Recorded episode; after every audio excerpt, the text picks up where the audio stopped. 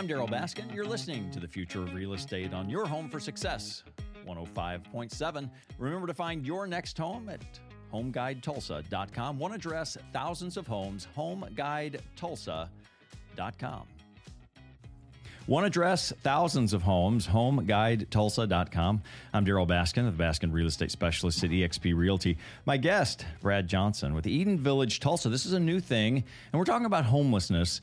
And um, I'm going to make a statement that I think there might need to be some correction to, and I'll say it right now. Housing First has failed uh, that initiative, and I think I say that because of what I've seen happen in other uh other cities, but you have a disagreement on that.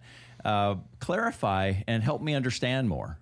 Yeah, Darryl, thanks. Um, of course, I'm new to this homeless game somewhat. I uh, coming from a business background for a long time. Um, in fact, was on the old K R M G Lawn and Landscape Show years ago. Rick Corey and I started that way back in the early nineties, I think, and had a good time with that. But uh, for the last oh, two years, I've been delving into the homeless world. Uh, specifically and looking at the problems there. And Housing First um, is a model that, from what I understand, basically says you put a homeless person in the house, and that's the first step. Some people would go as far as to say, well, that'll take care of all the problems and so forth. I don't I don't agree with that. Th- that's yeah. the failure part yeah. of it, is that fixes yeah. all the problems. I mean, just not. Putting a homeless person off the streets into, into a home, that's good. That's a step in the right direction for sure. But it's a handout, not a hand up. Right, but they need, a, especially the chronic homelessness, which is who Eden Village will really serve. They need a lot more than just a roof over the head. That's important. Uh, but they also need a lot of other help from the mental health world, physical health, from our faith-based community. They basically need a family, because that's a big reason why they're homeless in the first place, is they've lost their family for whatever reason. Talk about so they have that. They don't have that support. So just putting them in a house, in some cases, we'll even isolate them even more. But there's other elements to a human other than just housing. That's important.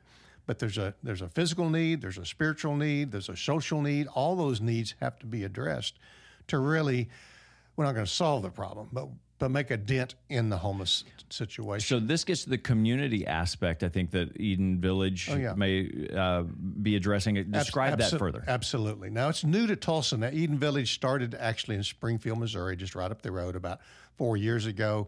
They uh, their model was to build tiny uh, home communities on a small scale, thirty-five, forty, no more than fifty homes in most cases, with uh, uh, modular homes that were actually manufactured in the Osho, Missouri, which is our model. That's what we'll be doing. In fact, our first four are being built as we speak, because I'm trusting that this is going to fly. So um, we've got the land under contract. We're just hoping that everything will fall into place as we uh, we we expect that it will. So you put a uh, uh, put them in a modular home surrounded by beautiful green grass. I'll be all over the grass and the landscape for sure, with a nice front porch, with a community center, and we it will be gated, secure, so we'll keep the bad elements out, because they have to um, put their thumbprint there on the gate to make sure they are who they are. Yeah, it's not like it's a prison, because they, people can come and go, but it will be very tightly um, uh, regulated and looked at, and uh, it's not a handout. Not, not an attraction for, for a nuisance, but actually people who want to get help. Absolutely, yeah. They need to, that safety and security of being in a home without joined, without shared walls. That's really big in the homeless uh, situation. And uh, develop, surround them with people that care, with the staff and volunteers that will come in and provide the services that they so desperately need. But Brad, by the way, I'm talking to Brad Johnson, uh, eden village tulsa dot org or com?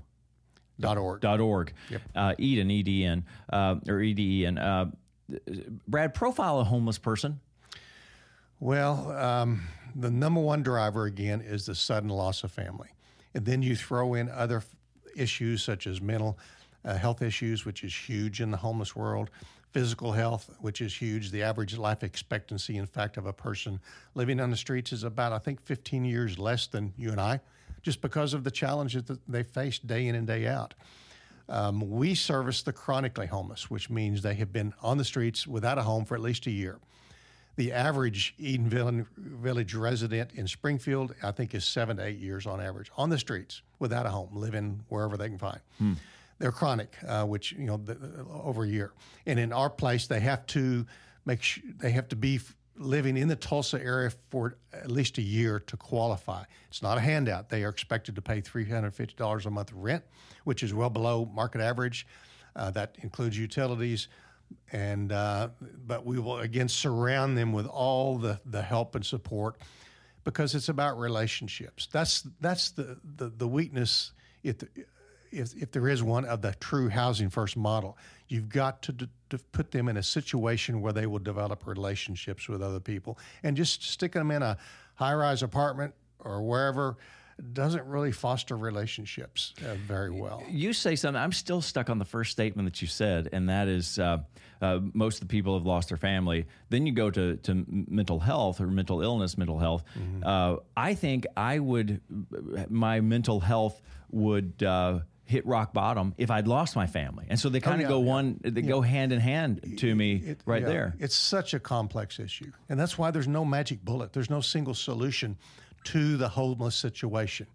But in Tulsa, as in most cases, the weak link is, where are you going to put these folks?